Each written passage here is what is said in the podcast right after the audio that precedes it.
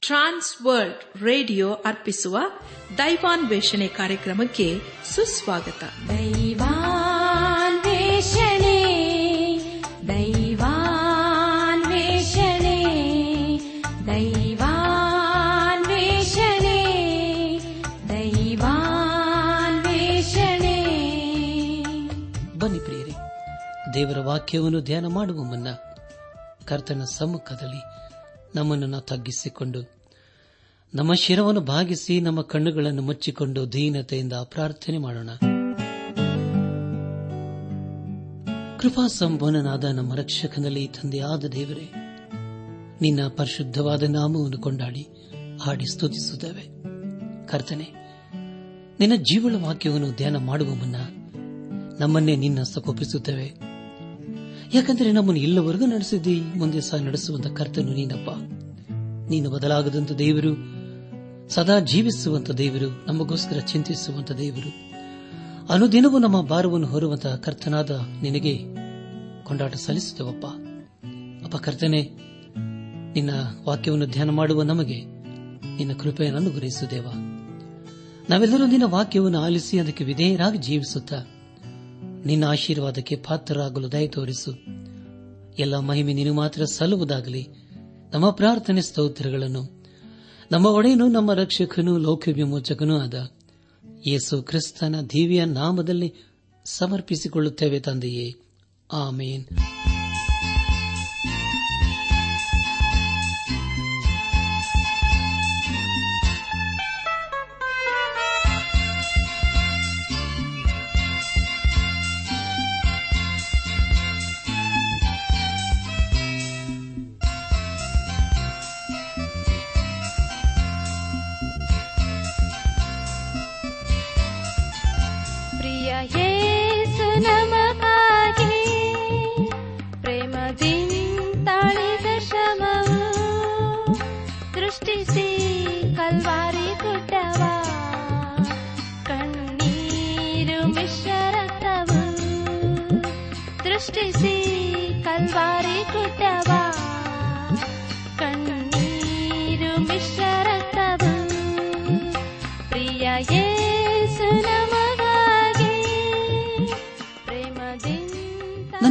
ಸಹೋದರ ಸಹೋದರಿಯರೇ,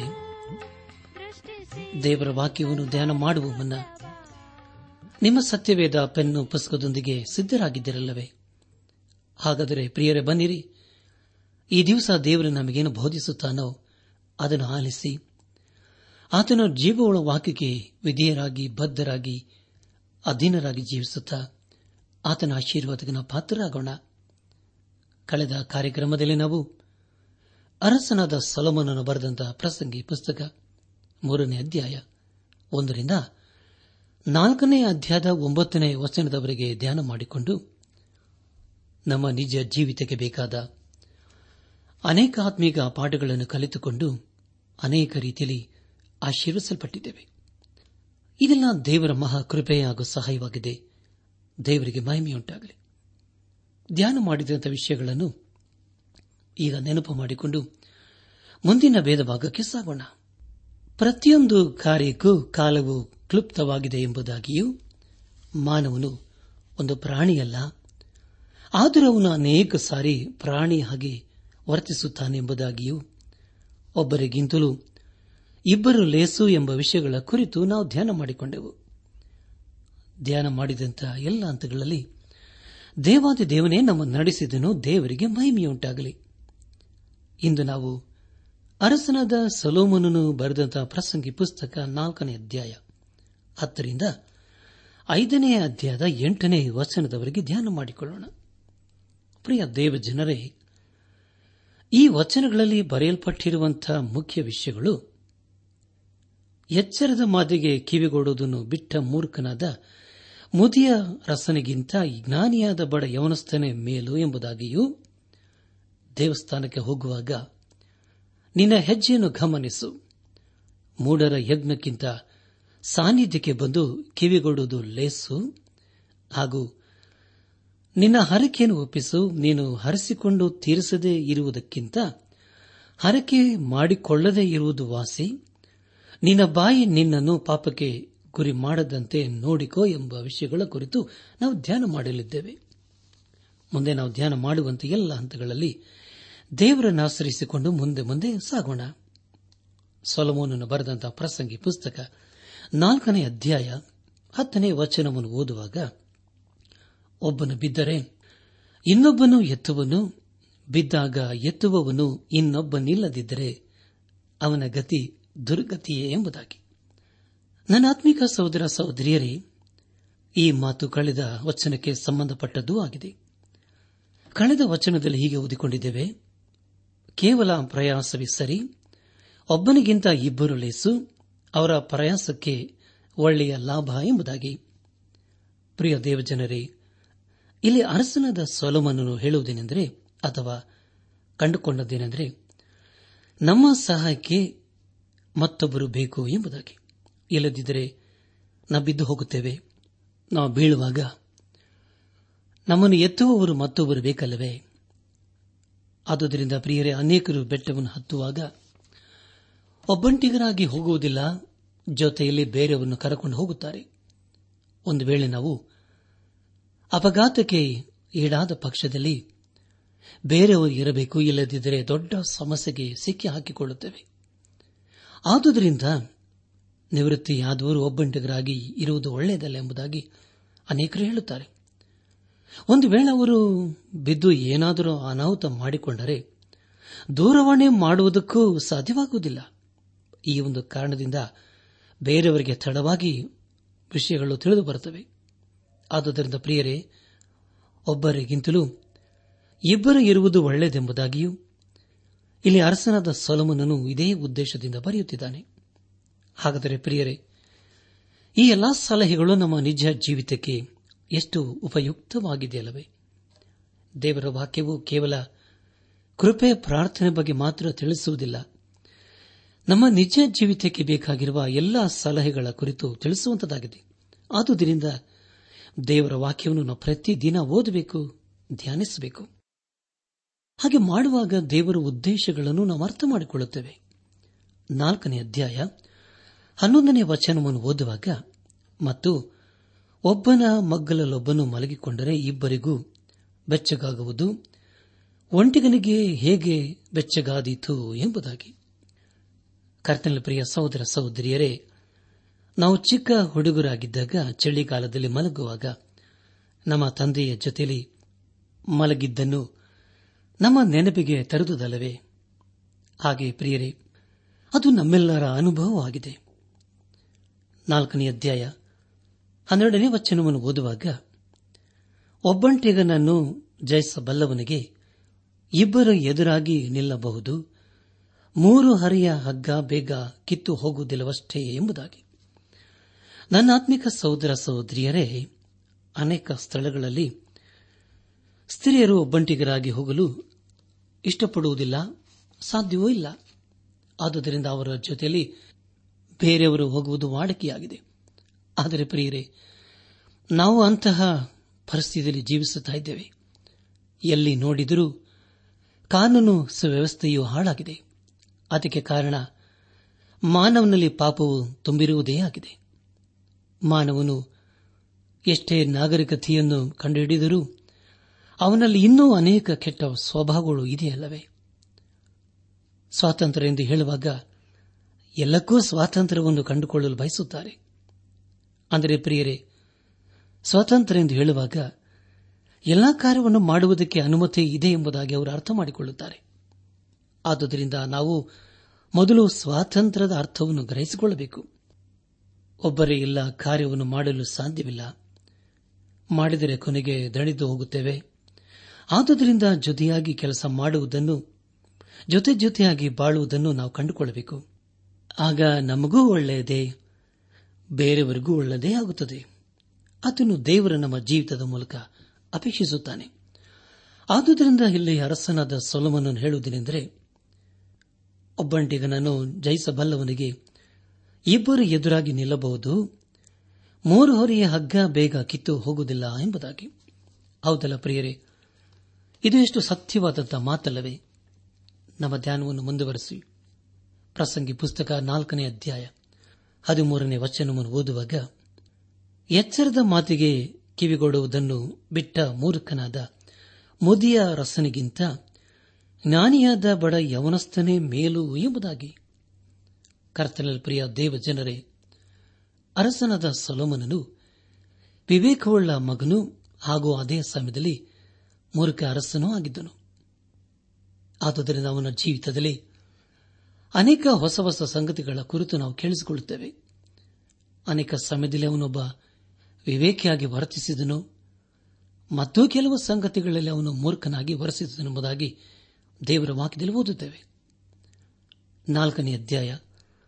ಹದಿನಾಲ್ಕನೇ ವಚನವನ್ನು ಓದುವಾಗ, ಇಂಥ ಯುವಕನೊಬ್ಬನು ರಾಜನಾಗಲು ಸೆರೆಮನೆಯಿಂದ ತರಲ್ಪಟ್ಟನು. ಹೌದು, ತನ್ನ ರಾಜ್ಯದಲ್ಲಿ ಬಡ ಪ್ರಜೆಯಾಗಿ ಹುಟ್ಟಿದ್ದನು ಎಂಬುದಾಗಿ.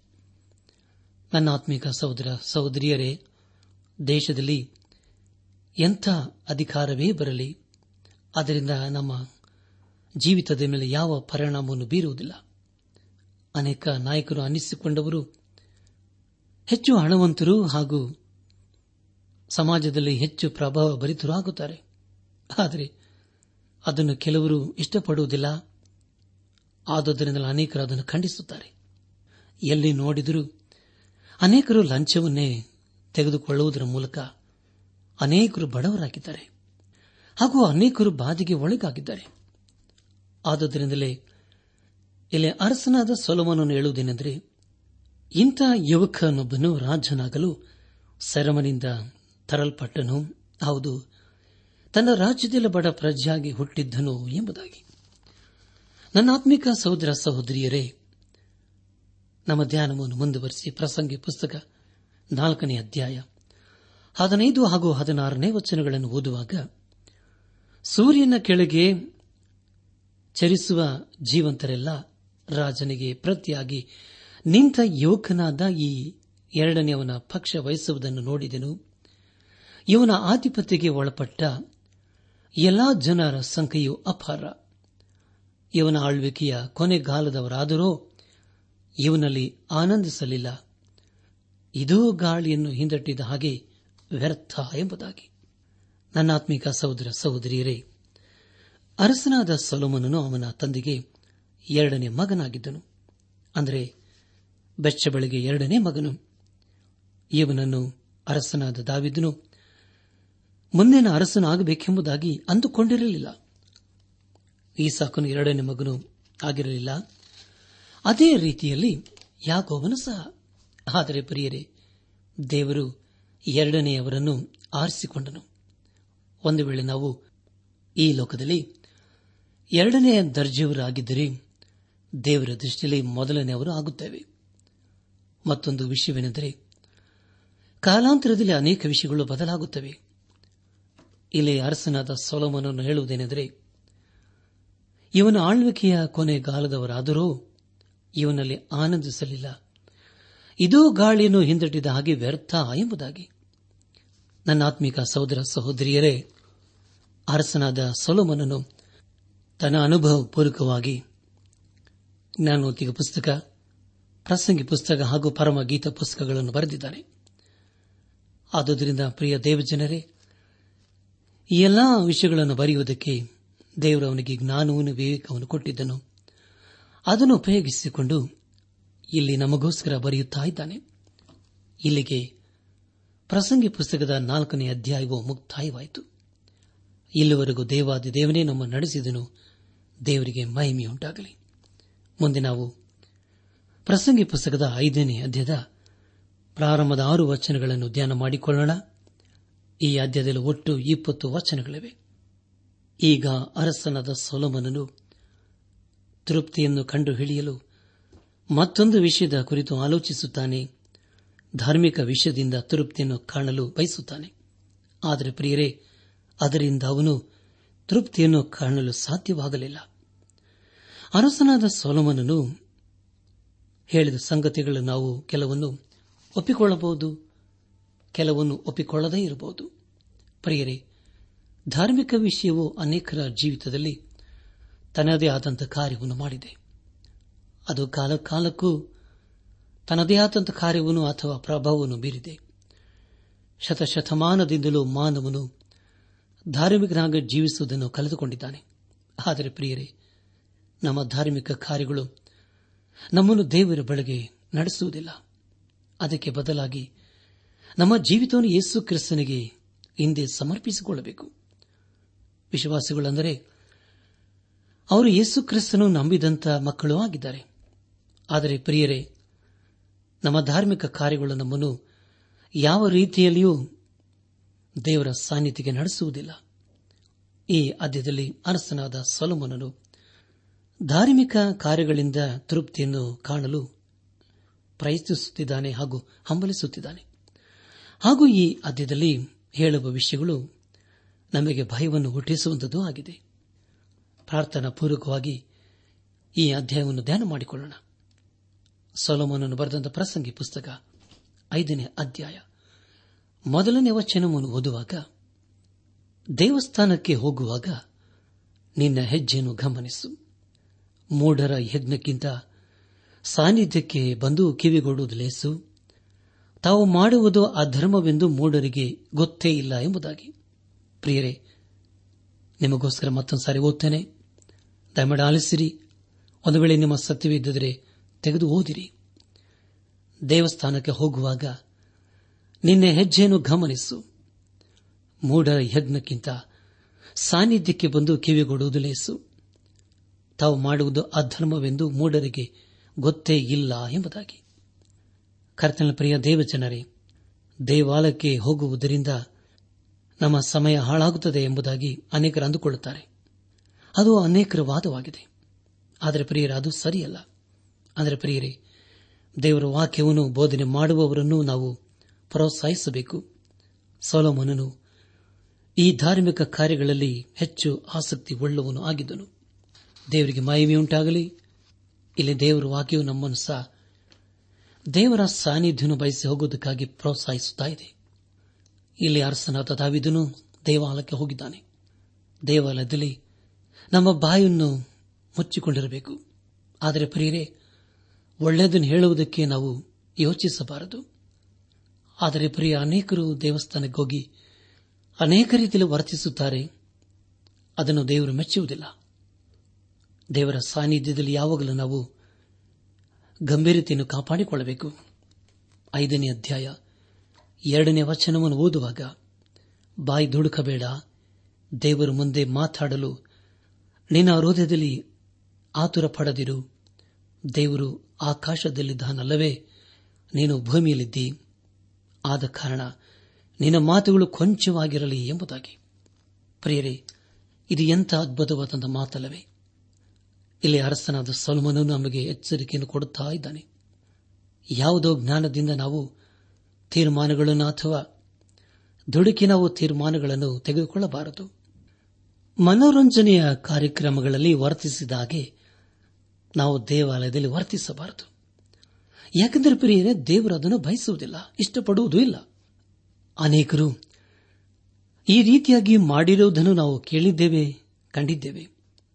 ಆದುದರಿಂದ, ಪ್ರಿಯ ದೇವಜನರೇ, ಈ ಎಲ್ಲಾ ವಿಷಯಗಳಲ್ಲಿ ಹಾಗೂ ದೇವಸ್ಥಾನದ ವಿಷಯದಲ್ಲಿ ನಾವು ಎಚ್ಚರಿಕೆಯಿಂದ ಇರಬೇಕು. ನಮ್ಮ ಧ್ಯಾನವನ್ನು ಮುಂದುವರೆಸಿ ಪ್ರಸಂಗಿ ಪುಸ್ತಕ ಐದನೇ ಅಧ್ಯಾಯ ಮೂರನೇ ವಚನವನ್ನು ಓದುವಾಗ, ಕನಸು ಬಹು ಪ್ರಯಾಸದಿಂದಲೂ ಉಂಟಾಗುತ್ತದೆ ಮೂಡನ ಧ್ವನಿಯು ಬಹು ಮಾತುಗಳಿಂದಲೂ ಕೂಡಿದ್ದಾಗಿದೆ ಎಂಬುದಾಗಿ. ನನ್ನಾತ್ಮಿಕ ಸಹೋದರ, ಸಹೋದರಿಯರೇ, ದೇವಾಲಯದಲ್ಲಿ ಅನೇಕ ವಿಷಯದ ಕುರಿತು ಹೇಳಲಾಗುತ್ತದೆ. ಅದನ್ನು ನಾವು ಕೇಳಿಸಿಕೊಳ್ಳಬೇಕು, ಪ್ರಾರ್ಥಿಸಬೇಕು. ಐದನೇ ಅಧ್ಯಾಯ ನಾಲ್ಕನೇ ವಚನವನ್ನು ಓದುವಾಗ ನೀನು ದೇವರಿಗೆ ಹರಕೆಯನ್ನು ಕಟ್ಟಿದರೆ ಅದನ್ನು ತೀರಿಸು. ತಡಮಾಡಬೇಡ ಆತನು ಮೂಢರಿಗೆ ಒಲಿಯನು, ನಿನ್ನ ಹರಕೆಯನ್ನು ಒಪ್ಪಿಸು ಎಂಬುದಾಗಿ. ಕರ್ತನ ಪ್ರಿಯ ಸಹೋದರ, ಸಹೋದರಿಯರೇ, ಅನೇಕ ಸಾರಿ ನಾವು ದೇವರೊಂದಿಗೆ ಅನೇಕ ವಾಗ್ದಾನಗಳನ್ನು, ಹರಕೆಗಳನ್ನು ಹೊತ್ತುಕೊಳ್ಳುತ್ತೇವೆ. ಆದರೆ ಅದನ್ನು ನೆರವೇರಿಸುವುದಿಲ್ಲ. ನೆರವೇರಿಸಲು ನಮಗೆ ಸಮಯವೂ ಇರುವುದಿಲ್ಲ. ಹಾಗೆ ಮಾಡಿ ನಾವು ದೇವರ ಕೋಪಕ್ಕೆ ಗುರಿಯಾಗುತ್ತೇವೆ. ಆದುದರಿಂದ ಪ್ರಿಯ ದೇವಜನರೇ, ಹರಕೆಯ ವಿಷಯದಲ್ಲಿ ನಾವು ಎಚ್ಚರಿಕೆಯಿಂದ ಇರಬೇಕು. ಹರಕೆಯ ವಿಷಯದಲ್ಲಿ ಸತ್ಯವೇದಲ್ಲಿ ಯಾಚಕಕಾಂಡ ಪುಸ್ತಕದ ಇಪ್ಪತ್ತೇಳನೇ ಅಧ್ಯಾಯವು ಬಹಳ ಸ್ಪಷ್ಟವಾಗಿ ತಿಳಿಸುತ್ತದೆ. ದಯಮಾಡಿ ಸಮಯ ಮಾಡಿಕೊಂಡು ಯಾಚಕಕಾಂಡ ಪುಸ್ತಕ ಇಪ್ಪತ್ತೇಳನೇ ಅಧ್ಯಾಯವನ್ನು ಓದಿಕೊಳ್ಳಬೇಕೆಂಬುದಾಗಿ ನಿಮ್ಮನ್ನು ನಾನು ಪ್ರೀತಿಯಿಂದ ಕೇಳಿಕೊಳ್ಳುತ್ತೇನೆ. ನಾವು ದೇವರಲ್ಲಿ ಹರಕೆಯನ್ನು ಹೊತ್ತುಕೊಂಡಾಗ ಅದರ ಕುರಿತು ನಾವು ಚೆನ್ನಾಗಿ ತಿಳಿದಿರಬೇಕು. ಯಾಕೆಂದರೆ ಪ್ರಿಯರೇ, ದೇವರು ನಮ್ಮನ್ನು ಚೆನ್ನಾಗಿ ಬಲ್ಲವನಾಗಿದ್ದಾನೆ. ದೇವರೊಂದಿಗಿನ ಸಂಬಂಧ ಇರಿಸಿಕೊಳ್ಳುವುದು ಅದು ವಿಶೇಷವಾದದ್ದು ಹಾಗೂ ಆಶೀರ್ವಾದದಾಯಕವಾದದ್ದೂ ಆಗಿದೆ. ನಾವು ಯಾರ ಸಂಗಡ ಸಂಬಂಧವನ್ನು ಬೆಳೆಸುತ್ತಾ ಇದ್ದೇವೆ, ಅದನ್ನು ಈ ಸಮಯದಲ್ಲಿ ಪರೀಕ್ಷಿಸಿಕೊಳ್ಳುವುದು ಒಳ್ಳೆಯದಲ್ಲವೇ ಪ್ರಿಯರೇ? ನಮ್ಮ ಜೀವಿತದಲ್ಲಿ ದೇವರ ಸಾನ್ನಿಧ್ಯವನ್ನು ಬಯಸಬರಬೇಕು ಕೀರ್ತನೆ ಎಂಬತ್ನಾಲ್ಕು ಹನ್ನೊಂದನೇ ವಚನದಲ್ಲಿ ಓದುವುದೇನೆಂದರೆ, ನಿನ್ನ ಆಲಯದ ಅಂಗಳಗಳಲ್ಲಿ ಕಳೆದಂತ ಒಂದು ದಿನವೂ ಬೇರೆ ಸಹಸ್ರ ದಿನಗಳಿಗಿಂತ ಉತ್ತಮವಾಗಿದೆ ಎಂಬುದಾಗಿ. ಹೌದು ಪ್ರಿಯರೇ, ದೇವರ ಸನ್ನಿಧಾನದಲ್ಲಿ ಕಳೆದಂತ ಸಮಯ ಅದು ನಮ್ಮ ಜೀವಿತದಲ್ಲಿ ಬಹುಶ್ರೇಷ್ಠವಾಗಿದೆ. ಪ್ರಸಂಗಿ ಪುಸ್ತಕ ಐದನೇ ಅಧ್ಯಾಯ ಐದು ಮತ್ತು ಆರನೇ ವಚನಗಳನ್ನು ಓದುವಾಗ, ನೀನು ಹರಸಿಕೊಂಡು ತೀರಿಸದೇ ಇರುವುದಕ್ಕಿಂತ ಹರಕೆ ಮಾಡಿಕೊಳ್ಳದೇ ಇರುವುದು ಆಸಿ. ನಿನ್ನ ಬಾಯಿ ನಿನ್ನನ್ನು ಪಾಪಕ್ಕೆ ಗುರಿ ಮಾಡದಂತೆ ನೋಡಿಕೋ. ಇದು ಅಜಾಗ್ರತೆಯಿಂದಾಯಿತೆಂದು ದೂತನ ಮುಂದೆ ಹೇಳಿಬಿಡ. ದೇವರು ನಿನ್ನ ಮಾತಿಗೆ ರೋಷಗೊಂಡು ನಿನ್ನ ಕೈಗೆಲಸವನ್ನು ಏಕೆ ಹಾಳು ಮಾಡಬೇಕು ಎಂಬುದಾಗಿ. ಅನಾತ್ಮಿಕ ಸಹೋದರ ಸಹೋದರಿಯರೇ, ಒಂದು ಸಾರಿ ನಾವು ದೇವರಲ್ಲಿ ಹರಕೆಯನ್ನು ಹೊತ್ತುಕೊಂಡ ಮೇಲೆ ಅದನ್ನು ನಾವು ತೀರಿಸಬೇಕು. ಯಾಕೆಂದರೆ ನಾವು ಆರಾಧಿಸುತ್ತಿರುವಂತಹ ದೇವರು ಜೀವಿಸುವ ದೇವರು ಆಗಿದ್ದಾನೆ. ಅದನ್ನು ಅನೇಕರು ಗ್ರಹಿಸಿಕೊಂಡಿಲ್ಲ. ಆತನು ಸತ್ಯವಂತನೂ ಆಗಿರುವುದರಿಂದ ಆತನ ಸಹವಾಸದಲ್ಲಿ ಎಚ್ಚರಿಕೆ ನಾವು ಇರಬೇಕು. ಯಾಕೆಂದರೆ ಪ್ರಿಯರೇ, ದೇವರ ಪ್ರೀತಿ ಸ್ವರೂಪನು ಅದೇ ಸಮಯದಲ್ಲಿ ದಹಿಸುವ ಅಗ್ನಿಯಾಗಿದ್ದಾನೆ. ಐದನೇ ಅಧ್ಯಾಯ ಏಳನೇ ವಚನವನ್ನು ಓದುವಾಗ, ಬಹಳ ಕನಸುಗಳಿಗಿಂದಲೂ ವ್ಯಸನ ವಿಷಯಗಳಿಂದಲೂ ಹೆಚ್ಚು ಮಾತುಗಳು ಹೊರಡುತ್ತವಷ್ಟೇ. ನೀನಂತೂ ದೇವರಲ್ಲಿ ಭಯಭಕ್ತಿ ಉಳ್ಳವನಾಗಿರು ಎಂಬುದಾಗಿ. ಪ್ರಿಯ ದೇವಜನರೇ, ಆದರೆ ನಾವು ಎಲ್ಲ ಸಮಯಗಳಲ್ಲಿ ದೇವರ ಸಂಬಂಧವನ್ನು ಇರಿಸಿಕೊಳ್ಳಬೇಕು. ಅನೇಕರು ತಮ್ಮ ಕನಸಿನಲ್ಲಿ ನಂಬಿಕೆ ಇಡುತ್ತಾರೆ. ಆದರೆ ನಾವು ದೇವರ ವಾಕ್ಯದಿಂದ ಎಲ್ಲವನ್ನೂ ನಂಬಬೇಕು. ಯೋಹನ್ ಬರೆದಂತ ಮೊದಲನೇ ಪತ್ರಿಕೆ ನಾಲ್ಕನೇ ಅಧ್ಯಾಯ ಮೊದಲನೇ ವಚನದಲ್ಲಿ ಹೀಗೆ ಓದುತ್ತೇವೆ. ಪ್ರಿಯರೇ, ಅನೇಕ ಮಂದಿ ಸುಳ್ಳು ಪ್ರವಾದಿಗಳು ಲೋಕದೊಳಗೆ ಬಂದಿರುವುದರಿಂದ ನೀವು ಆತ್ಮದ ಎಲ್ಲಾ ಮಾತುಗಳನ್ನು ನಂಬದೆ ಆಯಾ ನುಡಿಗಳು ದೇವರಿಂದ ಪ್ರೇರಿತವಾದವುಗಳೋ ಅಲ್ಲವೋ ಎಂದು ಅವುಗಳನ್ನು ಪರೀಕ್ಷಿಸಬೇಕು ಎಂಬುದಾಗಿ. ಹಾಗಾದರೆ ಪ್ರಿಯರೇ, ನಮ್ಮ ನಿರೀಕ್ಷೆಯು ಯೇಸು ಕ್ರಿಸ್ತನೇ ಆಗಿರಬೇಕು. ನಮ್ಮ ಧಾರ್ಮಿಕ ಕಾರ್ಯಗಳಲ್ಲಿ ನಂಬಿಕೆ ಇಡುವುದಕ್ಕಿಂತಲೂ ಯೇಸು ಕ್ರಿಸ್ತನಲ್ಲಿ ನಂಬಿಕೆ ಇರಿಸುವುದು ಒಳ್ಳೆಯದಲ್ಲವೇ? ಅದಕ್ಕೆ ಬದಲಾಗಿ ನಮ್ಮ ಜೀವಿತದಲ್ಲಿ ಯಾವಾಗಲೂ ದೇವರ ಉದ್ದೇಶಗಳನ್ನು ಅರ್ಥ ಮಾಡಿಕೊಂಡವರಾಗಿ ಆತನ ಮಾರ್ಗದಲ್ಲಿ ನಾವು ಜೀವಿಸಬೇಕು. ಕೊನೆಯದಾಗಿ ಪ್ರಸಂಗಿ ಪುಸ್ತಕ ಐದನೇ ಅಧ್ಯಾಯ. ಎಂಟನೇ ವಚನವನ್ನು ಓದುವಾಗ ಸಂಸ್ಥಾನದಲ್ಲಿ ಬಡವರ ಹಿಂಸೆಯನ್ನು ನೀತಿಯ ನಾಯಿಗಳ ನಾಶನವನ್ನು ನೀನು ನೋಡಿದರೆ ಆಶ್ಚರ್ಯ ಪಡಬೇಡ. ಉನ್ನತೋನ್ನತನು ಲಕ್ಷ್ಯಕ್ಕೆ ತರುವನು, ಆ ಹಿಂಸಕರಿಗಿಂತ ಮಹೋನ್ನತನು ಇದ್ದಾನಲ್ಲ ಎಂಬುದಾಗಿ. ನನ್ನ ಆತ್ಮಿಕ ಸಹೋದರ ಸಹೋದರಿಯರೇ, ನಾವು ಅನೇಕ ಕಡೆ ಅನ್ಯಾಯದ ಕೆಲಸ ಕಾರ್ಯಗಳ ಕುರಿತು ಕೇಳಿಸಿಕೊಳ್ಳುತ್ತೇವೆ, ಕಂಡಿದ್ದೇವೆ. ಅನೇಕರನ್ನು ಬಡವರನ್ನಾಗಿ ಮಾಡಿ ನಾವು ಸಿರಿವಂತರಾಗಬೇಕು, ಐಶ್ವರ್ಯವಂತರಾಗಬೇಕೆಂಬುದಾಗಿ ಅನೇಕರು ಅಂದುಕೊಳ್ಳುತ್ತಾರೆ. ಆದರೆ ಪ್ರಿಯರೇ, ದೇವರಂಥವರಿಗೆ ನ್ಯಾಯವನ್ನು ತೀರಿಸುವನಾಗಿದ್ದಾನೆ ಉನ್ನತೋನ್ನತನು ಎಲ್ಲರನ್ನು ನೋಡುವನಾಗಿದ್ದಾನೆ ವಿಶ್ವಾಸಿಗಳು ಅನಿಸಿಕೊಂಡ ನಾವು ದೇವರ ಮುಂದೆ ಯೋಗ್ಯರಾಗಿ ನಡೆಯುವುದನ್ನು ಕಲಿಬೇಕು. ದೇವರು ಬಡವರ ಕುರಿತು ಚಿಂತೆ ಮಾಡುತ್ತಾನೆ. ದೇವರು ಬಡವರಿಗಾಗಿ ಚಿಂತೆ ಮಾಡುವುದಲ್ಲದೆ ಅವರಿಗೆ ಬೇಕಾದ ದಾರಿಯನ್ನು ಆತನೇ ತೋರಿಸುವನಾಗಿದ್ದಾನೆ ಬಡವರಿಗೆ ಸಹಾಯವನ್ನು ಮಾಡುವುದರ ಮೂಲಕ ಅರಸನಾದ ಸೊಲಮನನು ತೃಪ್ತಿಯನ್ನು ಕಾಣಲು ಬಯಸಿದನು. ಅವನು ತನ್ನ ಜೀವಿತದಲ್ಲಿ ತೃಪ್ತಿಯನ್ನು ಕಾಣಲು ಈ ಲೋಕದ ಎಲ್ಲಾ ರೀತಿಯಲ್ಲಿ ತನ್ನ ಪ್ರಯತ್ನವನ್ನು ಮಾಡಿದನು. ಉದಾಹರಣೆಗೆ ಪ್ರಕೃತಿಯ ನಿಯಮದಿಂದಲೂ ವಿವೇಕದಿಂದಲೂ, ತತ್ವಶಾಸ್ತ್ರದಿಂದಲೂ. ಆದರೆ ಪ್ರಿಯರೇ, ಯಾವುದರಿಂದಲೂ ತಾನು ತೃಪ್ತಿಯನ್ನು ಕಾಣಲಿಲ್ಲ. ಕೊನೆಗೆ ಸಂಪತ್ತನ್ನು ಗಳಿಸಿ, ಅದರಿಂದ ತೃಪ್ತಿಯನ್ನು ಹೊಂದಿಕೊಳ್ಳಲು ಪ್ರಯತ್ನ ಪಡುತ್ತಾನೆ ಪ್ರಿಯ ದೇವಜನರೇ, ಆ ಯಾವುದೋ ಅರಸನ ಸೊಲಮನನಿಗೆ ತೃಪ್ತಿಯನ್ನು ಕೊಡುವುದಿಲ್ಲ. ಈ ಸಂದೇಶವನ್ನು ಆಲಿಸುತ್ತಿರುವ ನನಾತ್ಮಿಕ ಸಹೋದರ ಸಹೋದರಿಯರೇ, ಆಲಿಸಿದ ವಾಕ್ಯದ ಬೆಳಕಿನಲ್ಲಿ ನಮ್ಮ ಜೀವಿತ ಪರಿಶೀಲಿಸಿಕೊಂಡು ದೇವರ ಉದ್ದೇಶಗಳನ್ನು ಅರ್ಥ ಮಾಡಿಕೊಂಡವರಾಗಿ. ಆತನಲ್ಲಿ ನಾವು ಆನಂದ ಪಡುತ್ತಾ, ಆತನ ಉಲ್ಲಾಸ ಪಡುತ್ತಾ, ಆತನ ಆಶೀರ್ವಾದಕನ ಪಾತ್ರರಾಗೋಣ. ಹಾಗಾಗುವಂತೆ ತಂದೆಯಾದ ದೇವರು ಯೇಸು ಕ್ರಿಸ್ತನ ಮೂಲಕ ನಮ್ಮೆಲ್ಲರನ್ನು ಆಶೀರ್ವದಿಸಿ ನಡೆಸಲಿ.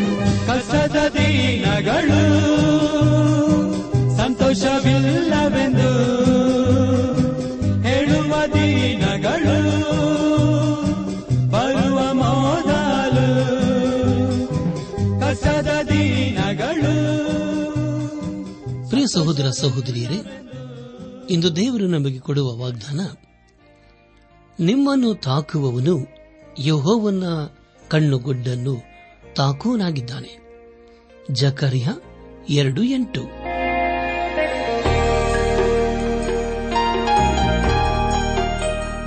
ಪ್ರಿಯರೇ, ದೈವಾನ್ವೇಷಣೆ ಕಾರ್ಯಕ್ರಮವು ನಿಮ್ಮ ಅನುದಿನ ಜೀವನಕ್ಕೆ ಬೇಕಾದ ನವ ಉತ್ತೇಜನ ಹಾಗೂ ಆಶೀರ್ವಾದ ನೀಡಿದೆ ಎಂದು ನಾವು ನಂಬುತ್ತೇವೆ. ನಿಮ್ಮ ಅನಿಸಿಕೆ ಹಾಗೂ ಅಭಿಪ್ರಾಯ ನಮ್ಮೊಂದಿಗೆ ಪತ್ರದ ಮೂಲಕ ಇಮೇಲ್ ಅಥವಾ ದೂರವಾಣಿ ಮೂಲಕ ದಯಮಾಡಿ ತಿಳಿಸಿರಿ. ನಿಮ್ಮ ಸಂತೋಷದಲ್ಲಿ ನಾವು ಸಹ ಪಾಲುಗಾರರಾಗುತ್ತೇವೆ ಹಾಗೂ ನಿಮ್ಮ ಪತ್ರಗಳಿಗೆ ಉತ್ತರಿಸುತ್ತೇವೆ. ಈ ಕಾರ್ಯಕ್ರಮವನ್ನ ಕೇಳುವಂತೆ ನಿಮ್ಮ ಸ್ನೇಹಿತರಿಗೂ, ಬಂಧುಗಳಿಗೂ, ನೆರೆಹೊರೆಯವರಿಗೂ ತಿಳಿಸಿರಿ.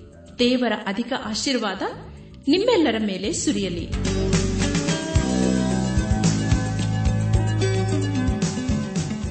ನಮ್ಮ ವಿಳಾಸ ದೈವಾನ್ ವೇಷಣೆ ಟ್ರಾನ್ಸ್ ವರ್ಲ್ಡ್ ರೇಡಿಯೋ, ಇಂಡಿಯಾ, ಟಪಾಲು ಪೆಟ್ಟಿಗೆ ನಾಲ್ಕು ಮೂರು ಎರಡು ಸೊನ್ನೆ, ಬೆಂಗಳೂರು ನಲವತ್ಮೂರು. ದೈವಾನ್ ವೇಷಣೆ Trans World Radio, India, post box four three two zero, Bangalore forty three. ದೂರವಾಣಿ ಸಂಖ್ಯೆ ಒಂಬತ್ತು ಎಂಟು ನಾಲ್ಕು ಐದು ಆರು, ಒಂದು ಆರು, ನಾಲ್ಕು ಒಂದು ಎರಡು. ನಮ್ಮ ಇಮೇಲ್ ವಿಳಾಸ Kannada TTB at radio eight eight two dot com ನಮಸ್ಕಾರ, ಪ್ರಿಯರೇ.